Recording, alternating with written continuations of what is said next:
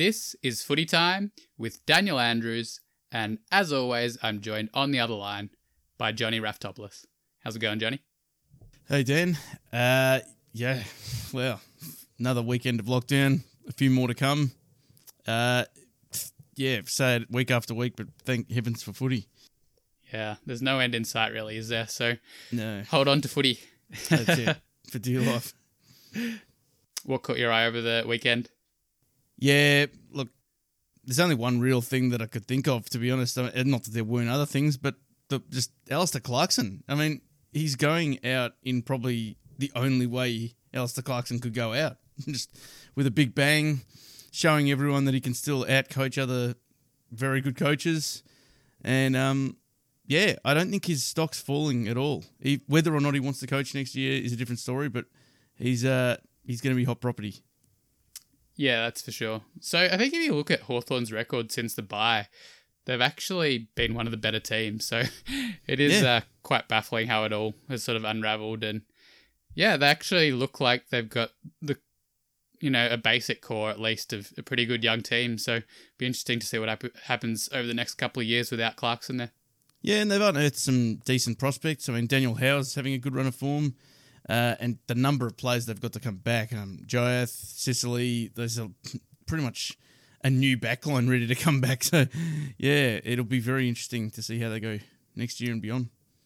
I guess maybe the midfield is still like a relative weakness. Like they do have a few good players in there, but they are pretty reliant on a few of those guys that they've traded in from other clubs like O'Meara and Mitchell, and I guess to a lesser extent Wingard. But I guess he's playing more forward. But when they're not performing really well, then it does drop away a bit. But saying that, even in some of these games towards the end of the season where they haven't had all those guys, they've still performed pretty well.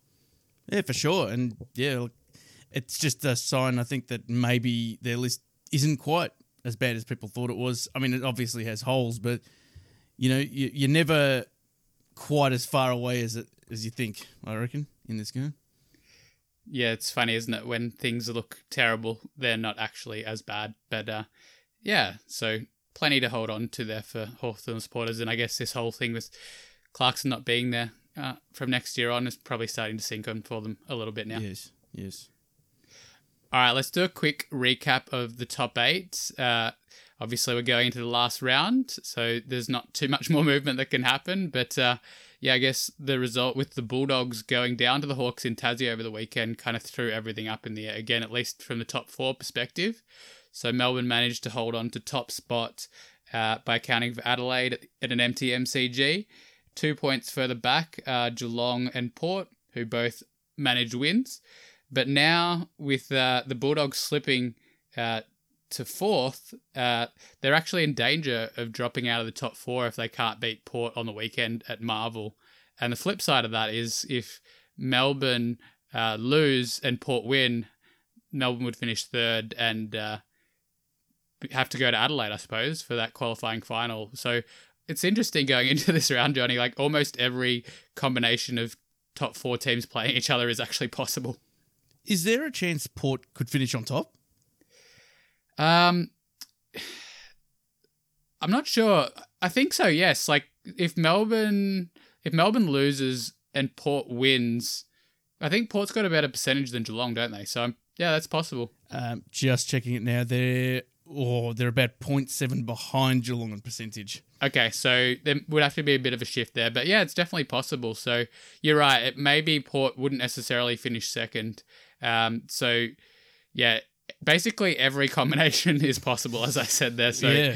Wow. good reason to try and win the games, even though you know there's no chance that uh, Melbourne, Geelong, and Port can drop out of that top four, and you're not necessarily getting a home ground advantage either. We'll talk about that a little bit later, probably, but yeah, it's just an interesting one, especially for teams like Geelong and Melbourne. On paper, it doesn't look like they have a whole heap to play for, other than the minor premiership, but. Uh, yeah, you don't quite know who you're going to get in that first week. It's it'll be more cut and dry after Friday night's game, I guess. That's when the Port game is against the Bulldogs, so we'll know a bit more then.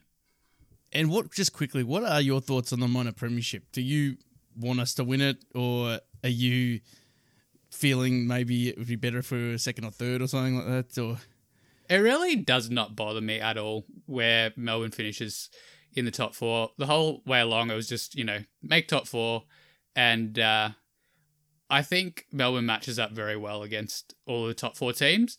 Doesn't necessarily mean they're going to, you know, win every time they play them, but I would feel relatively confident going in against any of these top four teams in terms of Geelong, even Port away, or the Western Bulldogs. So to me, you'd go out and try and win the game, but I'm not that concerned what happens on the weekend in terms of uh, having to get the win or just setting up a, an opponent that you might want or not want. I think Melbourne can do it against anyone. So I think they'll come out breathing fire in that first week of the finals, and that's what's going to count, I suppose. Yeah, look, from for the most part, I think I was one of those people, and I still am to an extent, one of those people who would prefer us to not finish top and maybe just get second, and um, in the the probability of winning the flag from first. But as time has gone along, I think that is just um, it's a bit of nonsense. It's just um, one of those narratives that people have come up with to make it seem like a bad omen. I mean, if you're a team that's level headed and you know, like those things don't. I don't think those things enter players' minds at all. I think they no, just go out so. there to do their best and win every game they play in.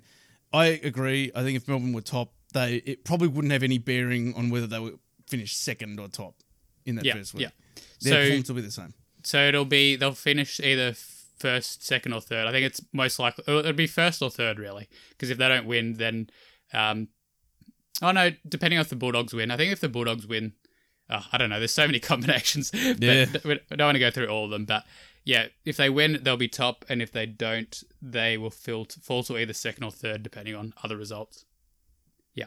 I think the main thing, just quickly, the main thing for me is just obviously not getting injuries, but just not going full on, I guess, in terms of tactics and things like that this week against Geelong. I, I'd, I'd like to keep something in reserve, but uh, obviously go out there and, and give it your best. Yeah, yeah. Um, yeah, I'm just not sure it'll have the edge to it that it would if no. both teams like were absolutely desperate to win. Like it'll still be a competitive game, but you know it's not going to be the competitiveness of a final. I'm pretty sure about that. Yeah, I agree. So I guess the Bulldogs are the real story here. I was actually a little worried about them going down to Tassie uh, against the Hawks and probably should have had a sneaky bet because I think they were what like six or seven dollar odds to actually win that game, Hawthorn. But uh, yeah, just the struggles since Bruce has gone down, and you know playing the Hawks in Tassie is never an easy game. So I was yeah. a little worried for them going into that, and yeah, they really struggled to score. Totally agree. I, I had that in the back of my head as well. I thought, well, Hawthorn have played some good games. The Brisbane game was a really nice performance down there, and uh, yeah, you just can't rule them out whenever they're, whenever they're playing at Tassie. You had um, the dogs are starting to look not not tired, but um, there are some there are some personnel issues there that are, it it's just going to make it that bit much harder for them. I reckon. Um, it's not impossible, but uh, yeah, yeah. Like I think um, I think Tim English carrying the ruck work at the moment. The the majority of it is he's not ready for it. I think he's definitely going to be a great ruck forward in future, but um, he was monstered by McEvoy on the weekend. So, yeah, that's a that's a problem. They really need a healthy Stef Martin, to be honest.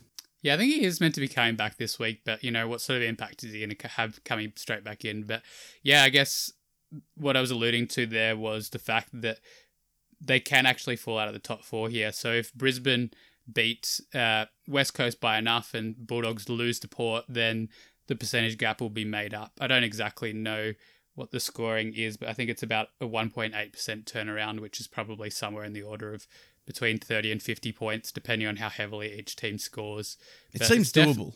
Yeah, it's definitely doable. So I think, if anything, that might be a good thing for the Bulldogs because they'll, you know, know that they have to win and they'll actually come out and hopefully put in a good performance against Port. Yep, absolutely. Um, yeah. So for the bottom half of the eight, things are a bit simpler. Most likely outcome is the Lions and the Swans both win against West Coast and the Suns. So uh, that would see them maintain their position unless uh, the Lions can make up that percentage gap on the Bulldogs we were talking about. And then in the lower reaches of the eight, both the Giants and uh, Essendon had good wins over the weekend against Richmond and the Suns, respectively, which means now those spots are those their teams to lose, basically. So, uh, yeah, both GWS and Essendon, all they have to do is win their games this weekend, and they will be in. Uh, so those games are against who are they against? Essendon Uh, has Collingwood, Collingwood, Essendon, I think. Yeah, and who's got uh, GWS is against Carlton. That's Yes. right. So if either of those teams lose, it does open the door for West Coast or Freo to get in if one of those teams can win. So West Coast, as I was saying, plays Brisbane and Freo is playing St Kilda. So uh, yeah, I guess we kind of got that right last week talking about GWS, you know, been in some great form recently, and uh, Essendon looks like they'll probably slot in there as well. Yep, yep. Um, and a, yeah, a, a critical result in the weekend for West Coast, which we'll get into a bit later on. But uh, yeah, yeah, it was a it was a very, very, uh, very impactful round in terms of the finals, and it, there'll be a few more um, big games this weekend. But I think that really shaped it. Yeah, That round. absolutely. So West Coast been in the eight almost the whole year, and now they've finally fallen out after some indifferent form, in particular over the last couple of months. Yeah, well, you could sort of see it coming, I guess. Yeah, and I guess there have been some sides that have been good enough finally to take their spot. So it's been a long time coming, but Yep. GWS and Essendon have got there. All right, so one of the things we wanted to do today was just do a bit of a power ranking of the current top eight and uh, I guess their likely premiership chances. But it's more than that. It's uh, trying to associate some sort of uh, I don't even know what you would call it. A metaphor or something. Or? It's it's like a metaphor or descriptor or just something that you would associate with this team and sort of explaining why this is the case. So First thing that Um, comes to your head, sort of thing. yeah, yeah, Yeah. So it's a bit of fun. It's not meant to be too serious. So uh, yeah, let's see how we go with it, eh?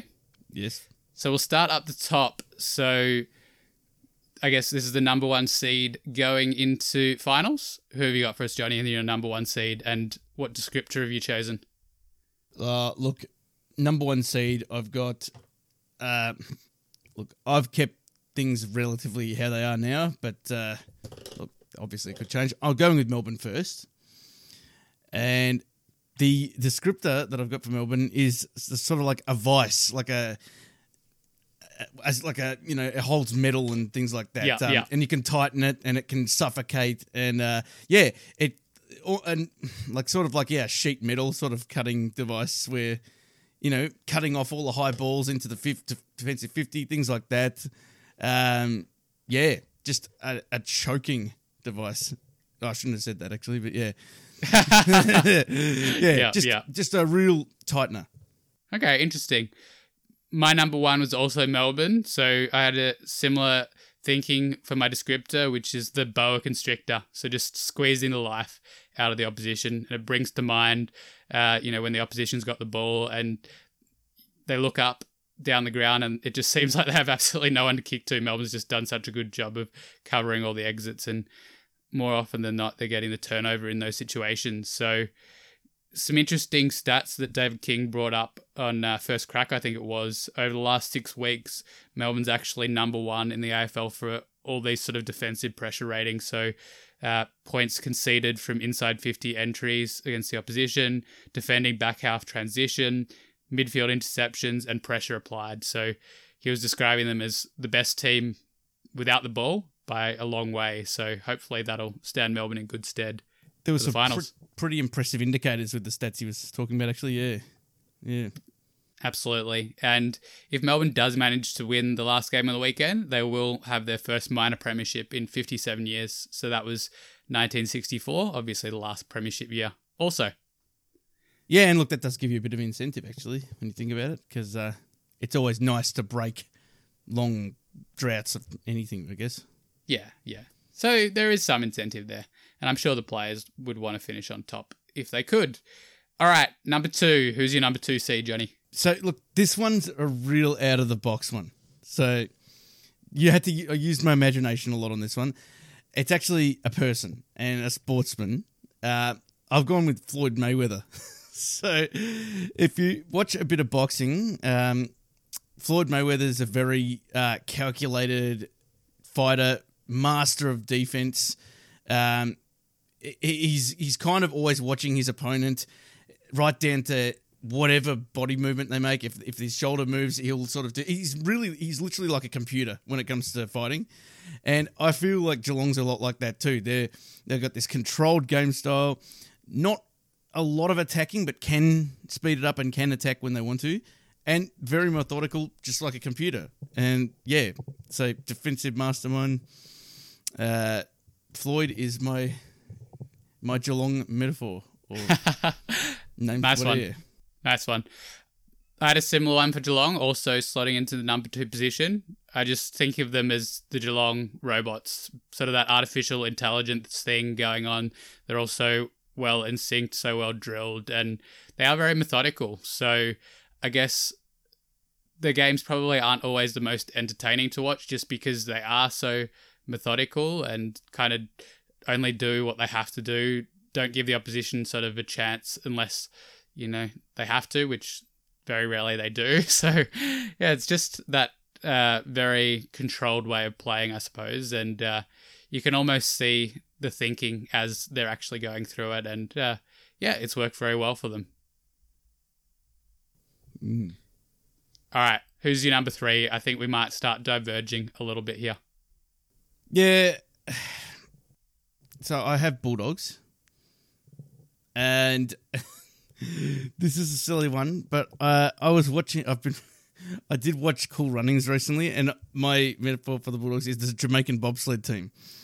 so you've got a team like if you've seen Cool Runnings, no spoilers, uh, but this is a team where there's three guys in the bobsled team who can run 100 meters in under 10 seconds. They're track sprinters, um, good runners in the Bulldogs. Um, but I'll try not to spoil it too much. Actually, just close your ears if you if you don't want any spoils of this film. But uh, is the sled about to come apart like in the film? Uh, there's a few injuries, a few key personnel missing that might not help. You're right on the edge here, but uh, Hmm, but there's a lot of potential too. There's a lot of great potential that, that a lot of other teams can't offer, really, in terms of midfield running ability. Yeah. I really like that one. Ah, You, you've uh, you've outdone me. I think you've put a bit more thought into this than me, but that's okay. I just, I just, yeah, let my mind run wild.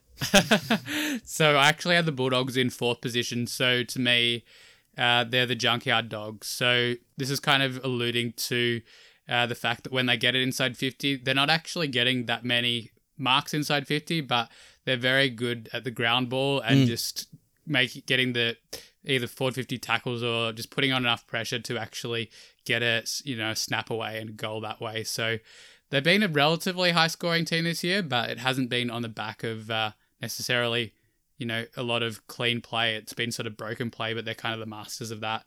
And Yes. I think it's similar to what they do sort of around the contest as well. At their best, they're kind of just swarming around the contest, flicking the ball around and uh, running in waves. So, junkyard dogs.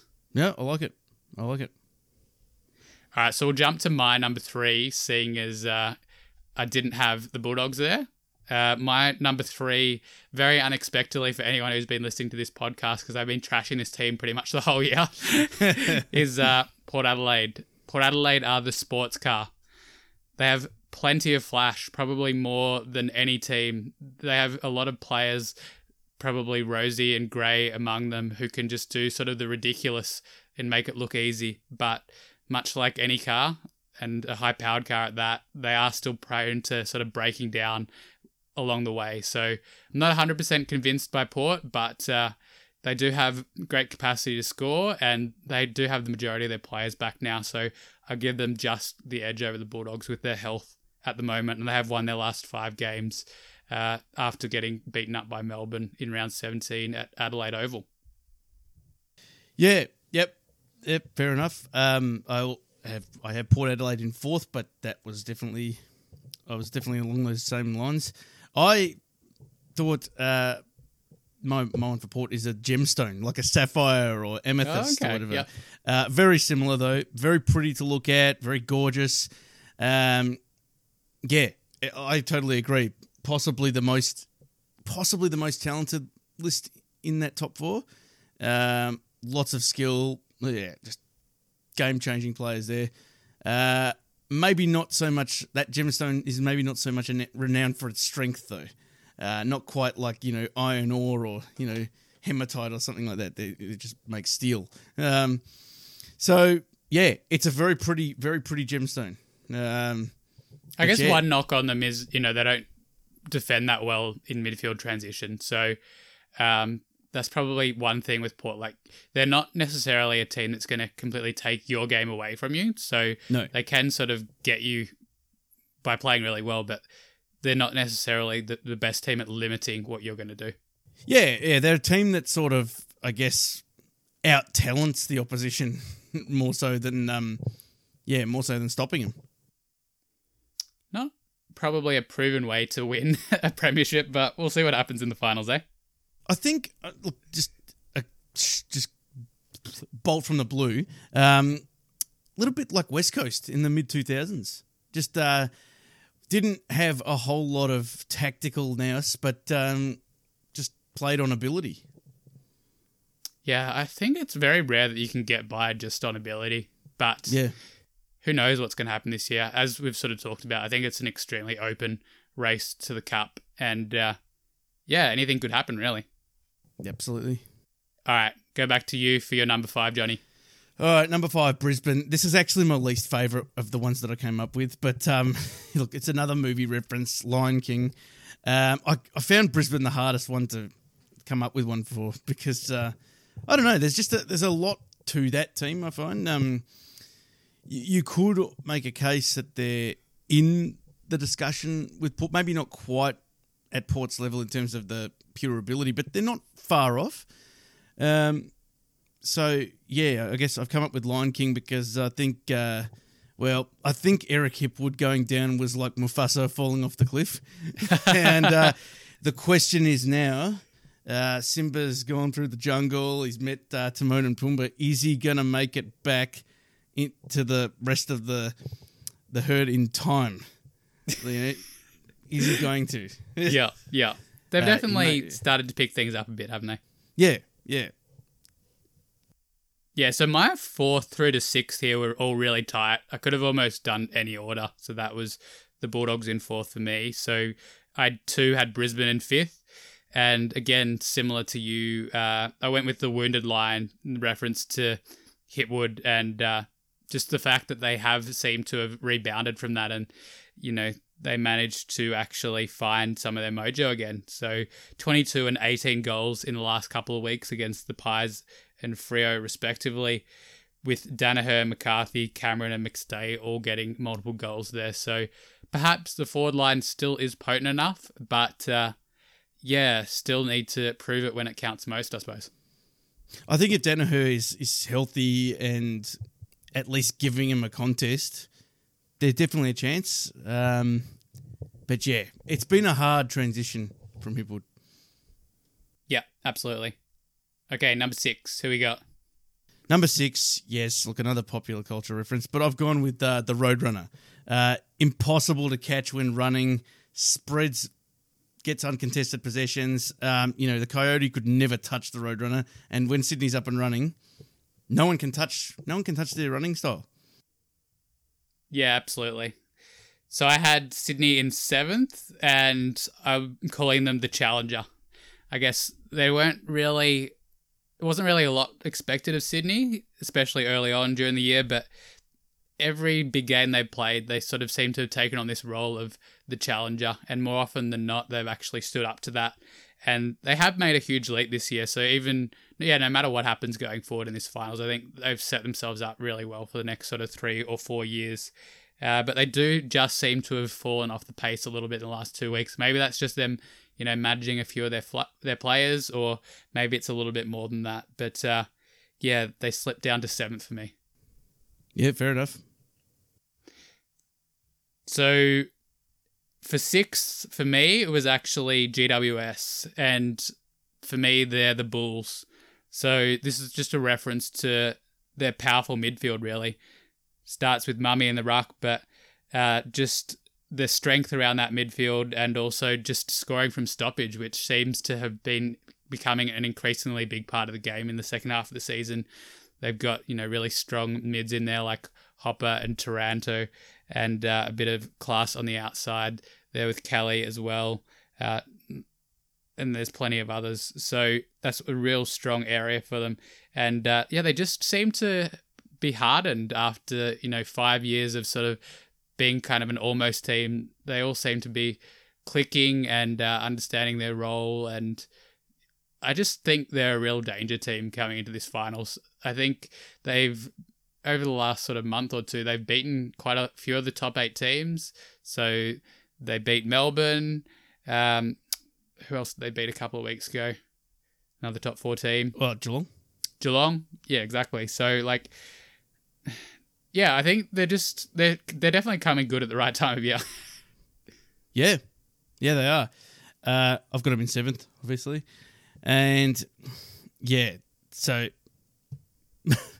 my metaphor for them, I've actually I've got two, but I'm going to go with the less offensive one. Uh, I've got orange juice. um, the more offensive one was Fanta, the soft drink, but um, we'll go with orange juice. Uh, plenty of sugar, but uh, watch out for that sugar crash. Um, they can be a little bit up and down. They can play some of the best football that anyone can play, but they can also be prone to a little bit of a lapse. As you said, though, they've got this is what's going to hold them in good stead is that contested ball midfield that they've got there. Very strong bodied. Um, yeah, I think it, it's a great style for finals. I think as well, and they've shown that that they can perform well in finals using this style.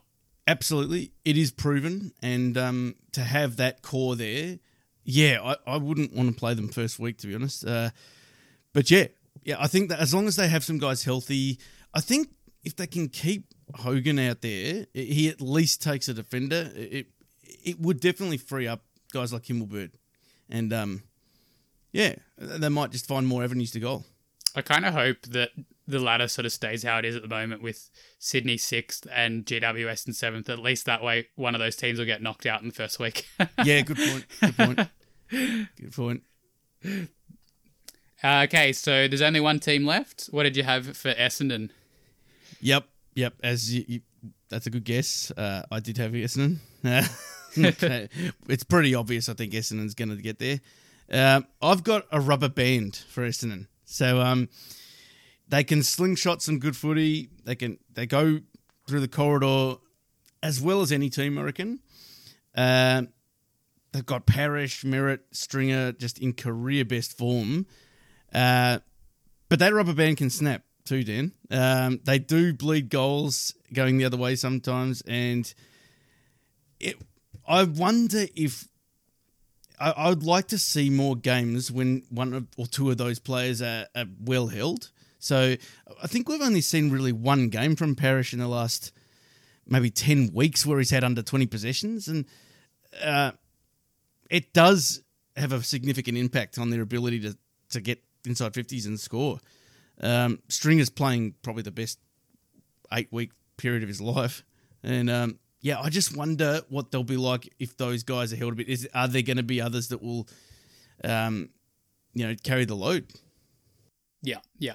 I think they are a team that seems to rely a lot on generating score from stoppage, or at least you know, getting the dominance in that area to set up their game. So if you can break even there, I think they would struggle, or at least limit how much they can score out of stoppage. So for me, Essendon is maximum damage and that's reference to how much they can actually hurt you when they've got the ball, both with their silky skills and just more or less walking it out of stoppage, hitting their forwards, lace out. But as you're alluding to, they do still give up plenty of score, particularly on turnover. They don't have the strongest defense, and uh, I guess they have been involved in quite a few shootouts this year. I wouldn't expect a final to turn into a shootout, but uh, yeah, it will be interesting to see what they can actually serve up if, as we expect, they do actually make it through. Yeah, and, and if they're be, playing, sorry, it, it, could be the Joe Daniher Cup if uh, Brisbane stay in fifth. oh, we'd love to see that. Um, but yeah, that that's the next question, I guess, is um, you know, what's Essendon going to be like in finals, having to guard some of those forwards like Joe Daniher, Buddy Franklin, um, you know, Himmelbergs, and yeah, can they keep them under wraps? Absolutely.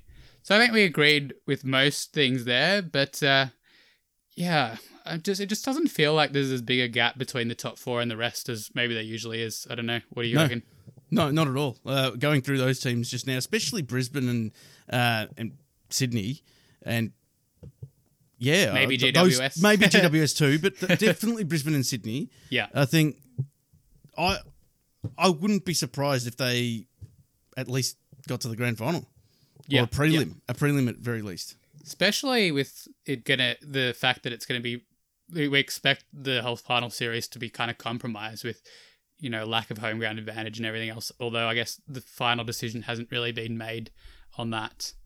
Um yeah i guess the talk going around is that you're not going to be able to play any finals in melbourne. You won't even be able to choose to play in front of an empty stadium. So yeah, I don't know. It it just seems kind of strange to me. Like, say you are, you know, Melbourne, Geelong, or the Bulldogs, and the AFL's like forcing you to give up your home ground mm. advantage to get, say, if you if they're going to say, okay, you can choose to go play wherever you want in Australia, provided that you know you can actually get a crowd there. Yeah. What are the options? You can go down to Tassie, get between ten and fifteen k. Who's going to play? Who's going to choose to play a home game at Tassie with the crazy weather down there? It's not going to happen. You can go up to Brisbane, where you're probably going to get yeah ten or fifteen k to a non uh, Brisbane match, uh, or you could go across to Adelaide. You probably won't even be able to get into WA. So like you're not exactly flush flush for options. Like I don't know. Totally up in the air. It just Totally it just seems strange that the if the AFL does do this, it's you're gonna like essentially force Melbourne teams to play at neutral grounds for the sake of like ten or fifteen thousand people. Yeah, look, I've heard a few sides on this on this subject, um, and a lot of the the journos and that they they say that yeah they would like to see crowds, and I understand that, but th- th- there's a big difference between the type of crowd. You know, it's not all equal. I mean, fifteen thousand in a say a sixteen thousand seat stadium is that really worth just uprooting a club to go and play their first week, first qualifying final there? Uh, look, if it was for 50 to 75% capacity, then you might have a good case. But yeah, uh, I, I don't know. I, I've I've tried not to um, I've actually tried not to think about it too much because it's really depressing. But um, yeah, I, I don't know. I don't know, Dan. That's a that's a it's a really tough one. It would be I feel like yeah, it'd be if tough. you're gonna do this, if you're gonna do it properly, if you're gonna say, okay, we really want crowds, that's what we're gonna prioritize. Find a way to get everyone over to WA for four or five weeks, whatever it is. Just play Yeah. all the games there. You'll get over 20k to every game, probably many more than that for a lot of games. So if you're gonna say, okay, we want crowds, go and do it properly. yeah, I hate to say it. That's probably that's probably the best solution. Yeah. I, it just doesn't seem like that's in the works. Like no one's really been talking about that much. And like I don't know, can Optus Stadium even stand up to that many games? Maybe That's a good question. That's a really good question. Um, I, I think it's literally a day to day proposition at the moment. That they they they have officially scrapped the pre-finals by, haven't they? Mm, yeah, yeah.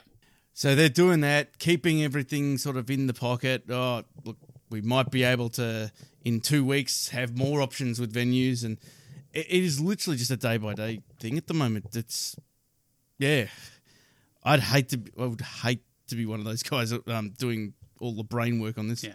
All right. Final word on this from me.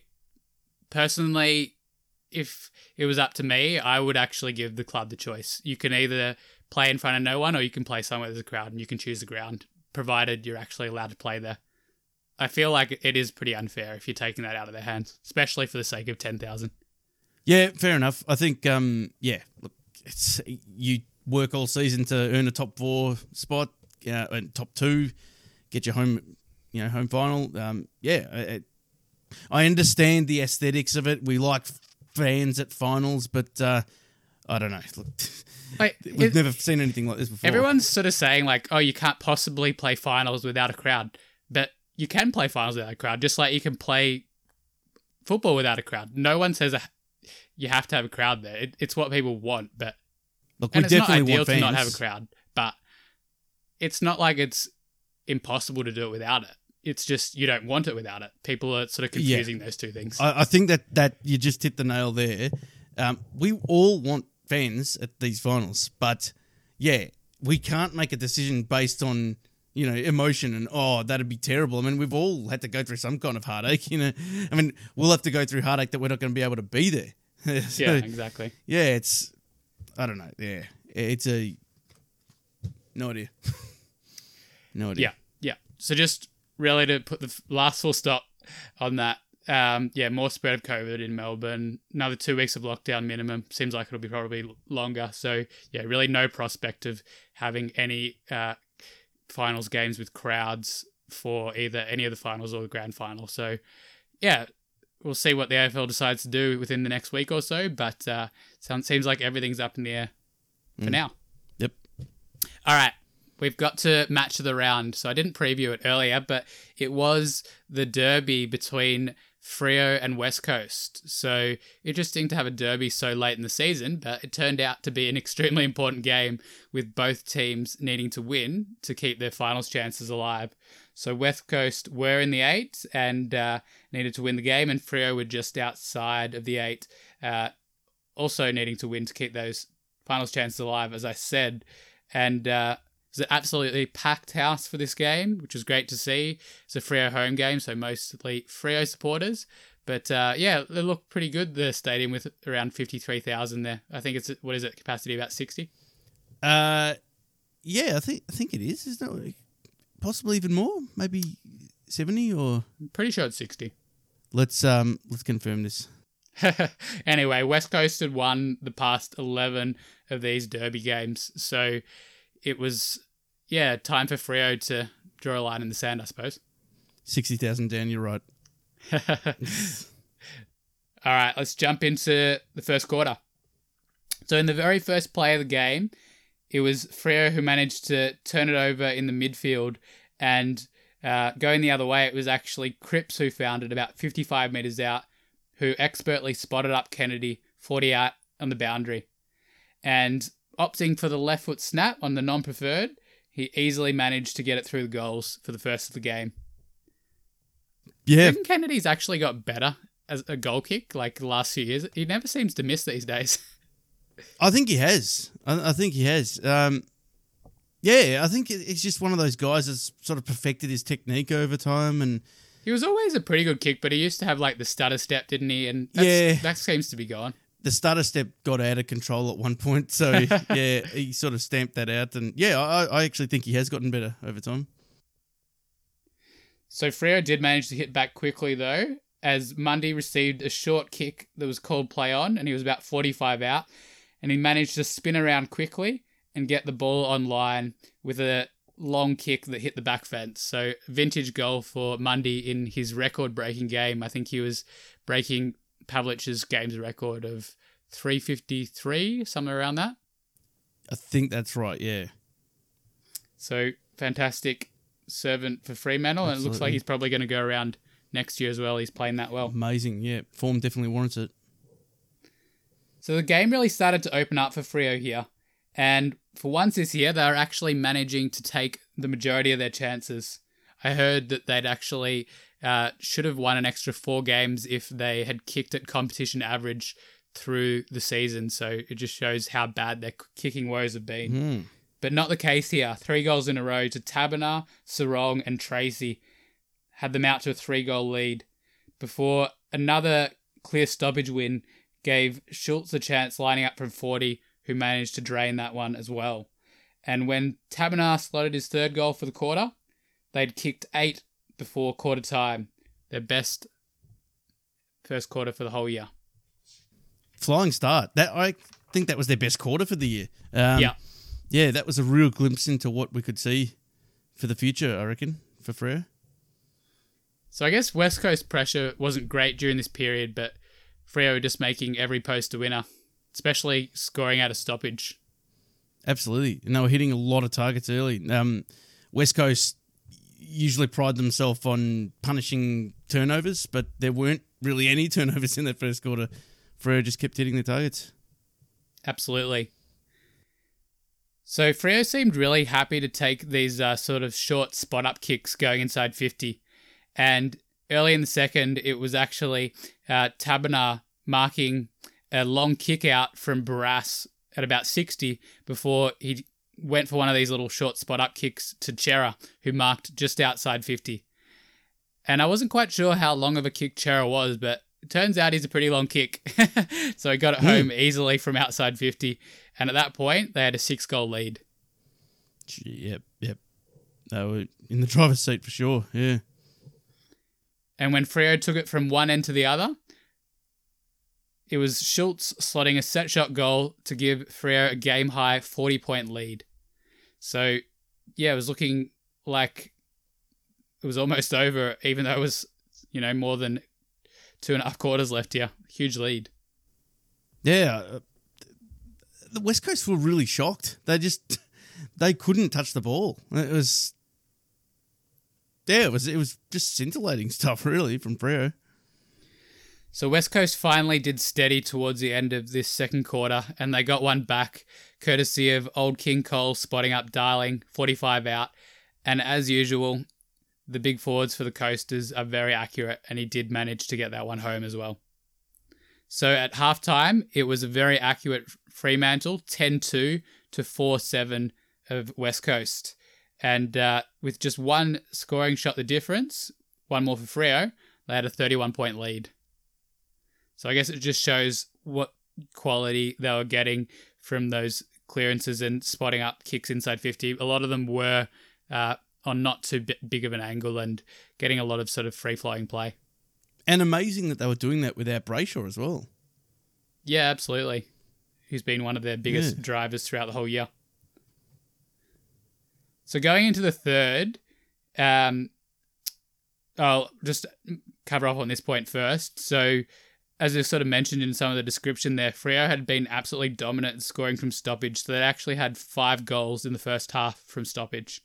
So it does seem like scoring from stoppage is fast turning into the easiest way to score, just because I I guess a lot of these stoppage goals are just straight out of the center when you got the six six six, but also just you know getting it deep in to the forward line.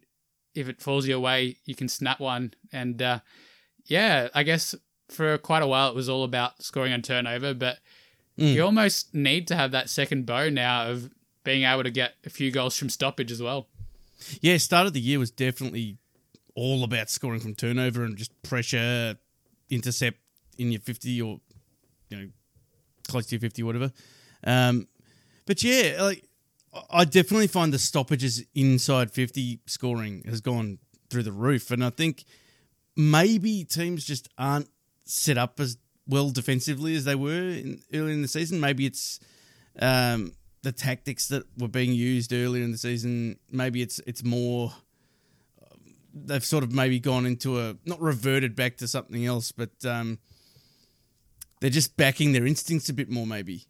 Um, Yeah, I'm not sure. Like for a long Yeah. time, like most of the season, really, scoring as like defending an inside 50 stoppage was very easy for most teams. Or yeah. you weren't really conceding many goals at all. And like in the last month, teams just seem to be leaking a lot of goals from that source for whatever reason. I'm not entirely sure whether they're just choosing not to get as many numbers back or quite what's going on there.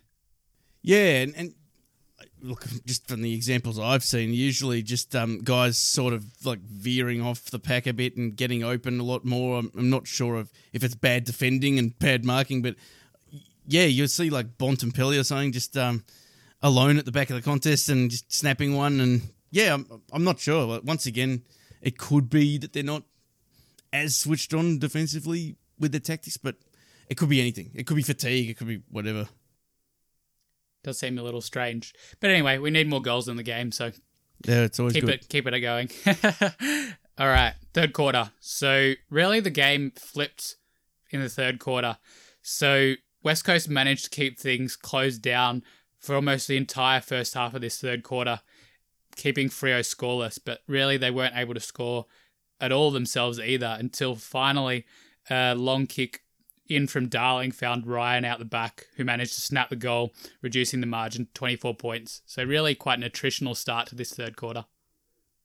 Um, I really liked that matchup uh, with Luke Ryan and Liam Ryan. It was a bit of a mismatch um, because Luke Ryan, I think, has got him with height and he's a bit of an interceptor, I think. Um, but it was it was a very interesting move. But uh, yeah, Ryan ended up kicking three goals for the game.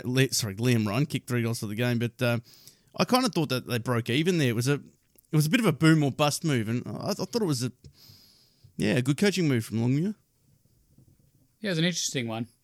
So West Coast were continuing to apply the pressure, and when Vardy read the kick out of defence, he managed to hand off to Witherden, who's a very long kick, and he so he proved here with a very long goal from outside 50. So West Coast were starting to mount a bit of a comeback here.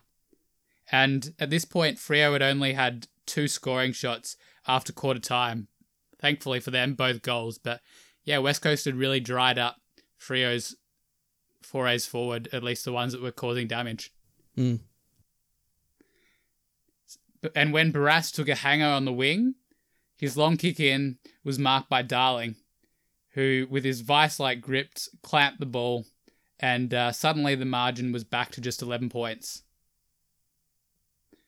So, yeah, quite a dominant quarter for West Coast in the end there. Their pressure went up and they were getting on top. Yeah, they're, they're regular, the, regu- the usual suspects, Shuey, Yeo, Um, yeah, well, Sheed was a bit quiet, but um, yeah, like those guys were getting their hands on it a bit more. Um, yeah. Did Freo go into their shells here, you reckon, or it was just West Coast weren't letting them express themselves as much as they could in the first half? Hmm. Yeah. Um, that's a really good question. I think to an extent they might have Freo just um gone gone a bit cautious. Maybe when those first few goals were kicked in the in the comeback, but um, I think I think West oh, equally. I think West Coast were getting some good service. Nick Nat was getting a few good taps. Uh, I actually thought Darcy gave him a good run, but um, that was definitely a good patch for Nick Nat in that quarter. Yeah. All right. So in the first minute of the last quarter, there was a big contest in the middle. Oh, sorry. This is actually the last minute of the third quarter. I mean, big contest in the middle there from Taberner. So he's competing against two, but managed to get the ball to ground and it, eventually it came out to Collier, who sprinted towards 50 before steadying for a much needed goal and got the lead back out to 17 points right on the th- three quarter time bell. He's good for a big time goal, isn't he, Collier? Uh, he knows where the goals are, that's yeah, for sure. absolutely. So it was the main man up forward for West Coast who seemed to be keeping the minute. Kennedy competing well in the air after a long kick in from Darling and it was actually Ryan who managed to find it on the ground. And after weaving in and out, he managed to get it through on the left. So West Coast were well in the hunt with the margin down to just 12 points.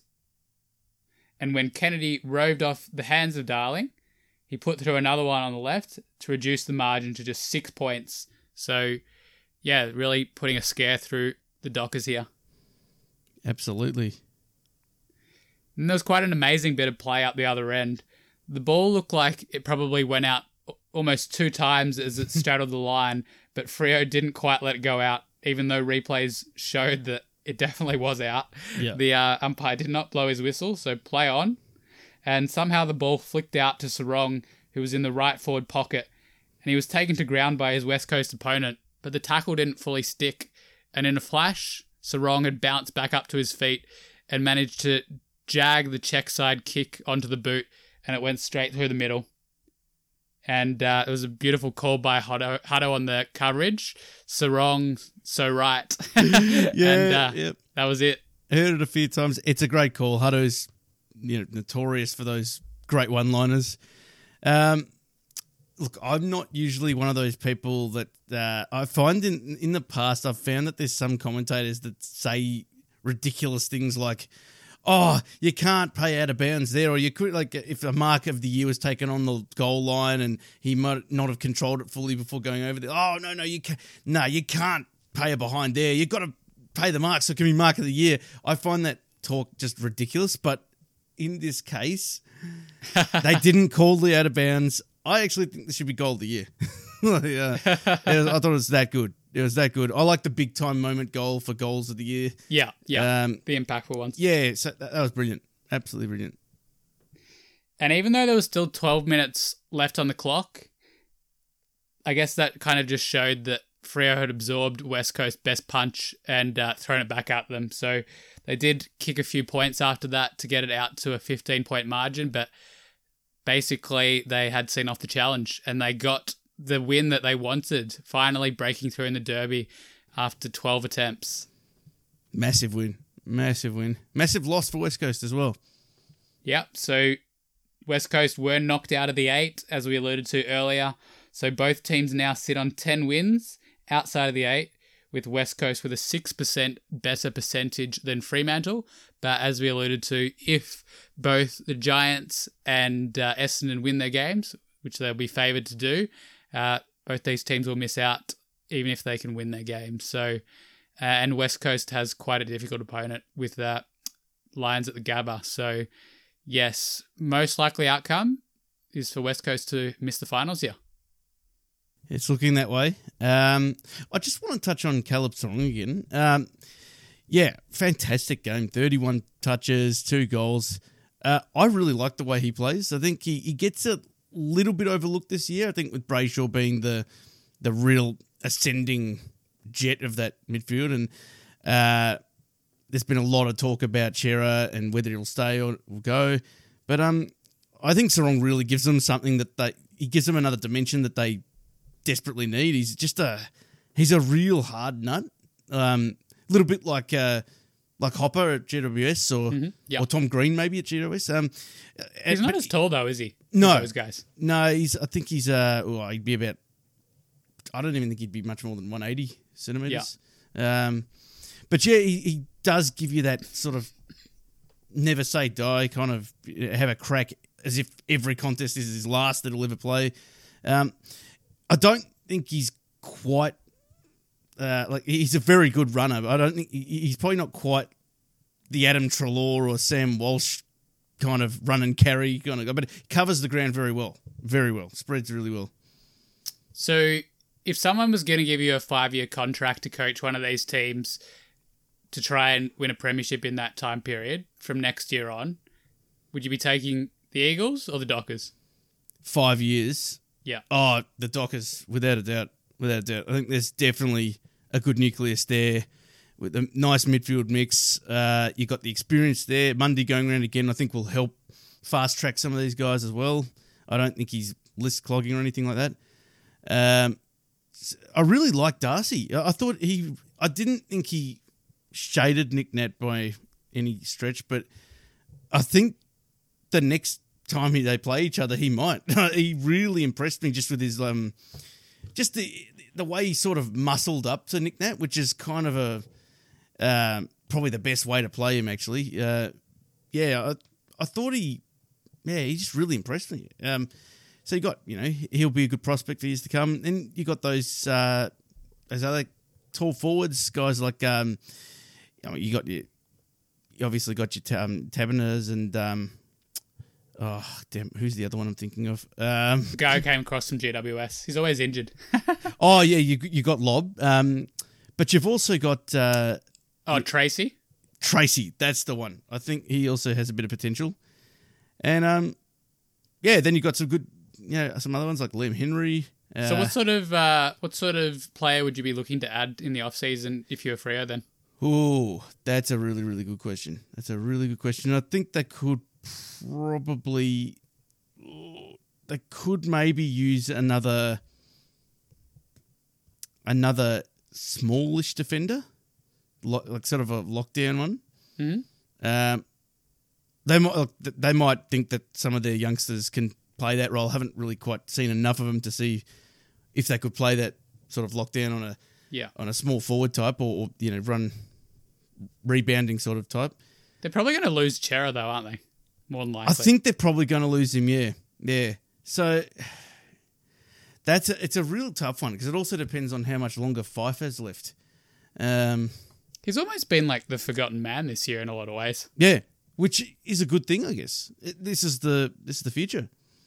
I guess yeah. One thing people have been talking about is, do you actually play Fyfe in the midfield when he comes back and is healthy for a longer stretch, or do you just play Fyfe forward and uh, some of these other guys can take over that midfield mantle? Yeah, that yeah, definitely, definitely a tough one. I, I think Fyfe is also, to me anyway, seems like one of those guys that um, probably would, and I'm just guessing, but he might feel like he's a bit wasted if he was a permanent forward. Um, Yeah, So he'd particularly pinch it because a his bit. goal kicking's not great. No, exactly, exactly. um, it's going to be very interesting to see what they do with him. Actually, uh, how they'll transition from five. But uh, yeah, that's a really good question though on how you would strengthen this team. I think um, like what what would what would be the first thing you would address if you had to str- bolster this list? Well, I was just thinking, like, you know, if you really wanted to do an aggressive move, and they would never do this, it's the kind of thing you would do Mm. if it was like fantasy football. Yeah, What what would you get if you traded out Fyfe right now? What could you get for him? Could you get two first round picks? oh, two. Uh. I don't think you'd get two. I think Maybe you might first get and a second? first and a second. Yeah, Yeah. that'd be a Surely, like one of the contenders would, you know, f- find a way to get him if he was on the open market. I, like I said, this would never actually happen. Like he's been so loyal to them, they would never Yeah. do that to him. But maybe that is actually what would serve them best now with this long, young nucleus of players. It is funny when you think about those things, though, because uh, you know it does take the hard decisions sometimes to win a flag. which they have never done, Exactly. unfortunately. And There's plenty of teams who haven't won one in the AFL era. Melbourne is included in that. So Yep. it's only getting harder to win premierships. Yeah, yeah.